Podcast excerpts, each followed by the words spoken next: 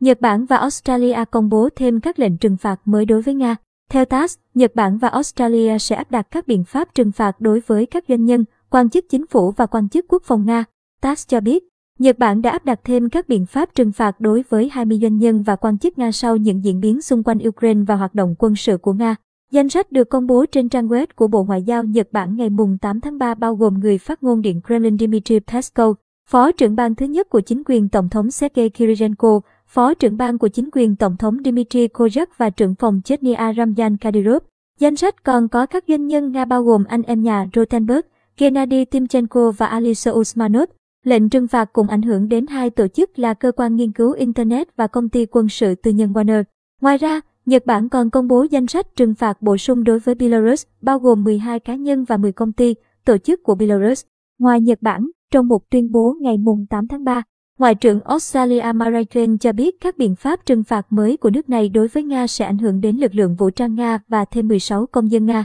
Vòng trừng phạt mới này sẽ áp đặt các biện pháp trừng phạt tài chính có mục tiêu đối với các lực lượng vũ trang của Liên bang Nga, đồng thời nhắm vào trừng phạt tài chính và cấm đi lại đối với 6 chỉ huy cấp cao của quân đội Nga chịu trách nhiệm thực hiện các cuộc tấn công dưới nước, trên bộ và trên không vào Ukraine, bà Pen nói. Tuyên bố cũng cho biết Australia cũng đang áp đặt các biện pháp trừng phạt đối với 10 người có lợi ích chiến lược đối với Nga. Cũng theo tuyên bố này, chính phủ Australia sẽ tiếp tục làm việc với các nền tảng kỹ thuật số như Facebook, Twitter và Google để đình chỉ việc phổ biến nội dung do truyền thông nhà nước Nga tạo ra. Trước đó, Australia đã cấm các tổ chức tài chính của nước này thực hiện bất kỳ giao dịch nào với các tổ chức tài chính Nga, các doanh nghiệp thuộc lĩnh vực quốc phòng và một số tổ chức chính phủ và nhà nước Nga. Trong một video đăng trên trang web của Điện Kremlin ngày 8 tháng 3, Tổng thống Nga Vladimir Putin cho biết lính nghĩa vụ và quân dự bị không tham gia vào chiến dịch quân sự của Nga ở Ukraine và sẽ không làm như vậy. Tôi muốn nhấn mạnh rằng lính nghĩa vụ không và sẽ không tham gia vào các cuộc chiến và sẽ không có cuộc gọi bổ sung nào của quân dự bị từ lực lượng dự bị.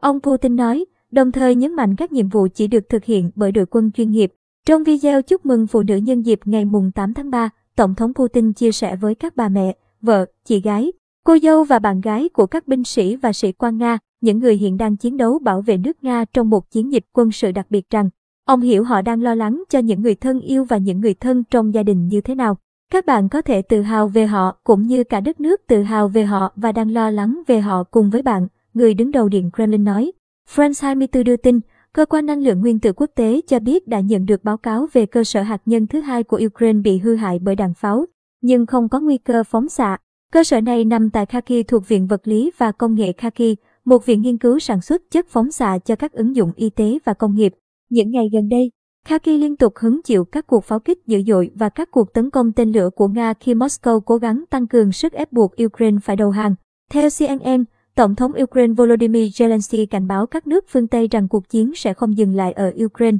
Trong cuộc phỏng vấn trên kênh ABC World News Tonight hôm 7 tháng 3, Tổng thống Zelensky một lần nữa nhấn mạnh sự cần thiết phải bảo đảm không phận của Ukraine, điều mà ông đã thúc giục Mỹ và NATO giúp đỡ nhưng không có kết quả. Tổng thống Zelensky cũng cảnh báo chiến sự ở Ukraine sẽ ảnh hưởng đến phần còn lại của thế giới. Mọi người đều nghĩ rằng chúng tôi đang ở rất xa Mỹ hay Canada. Không, chúng tôi đang ở trong khu vực tự do này. Và khi các giới hạn của quyền và tự do bị xâm phạm và dẫm đạp lên, thì bạn phải bảo vệ chúng tôi. Bởi vì chúng tôi sẽ đến trước, bạn sẽ về nhì.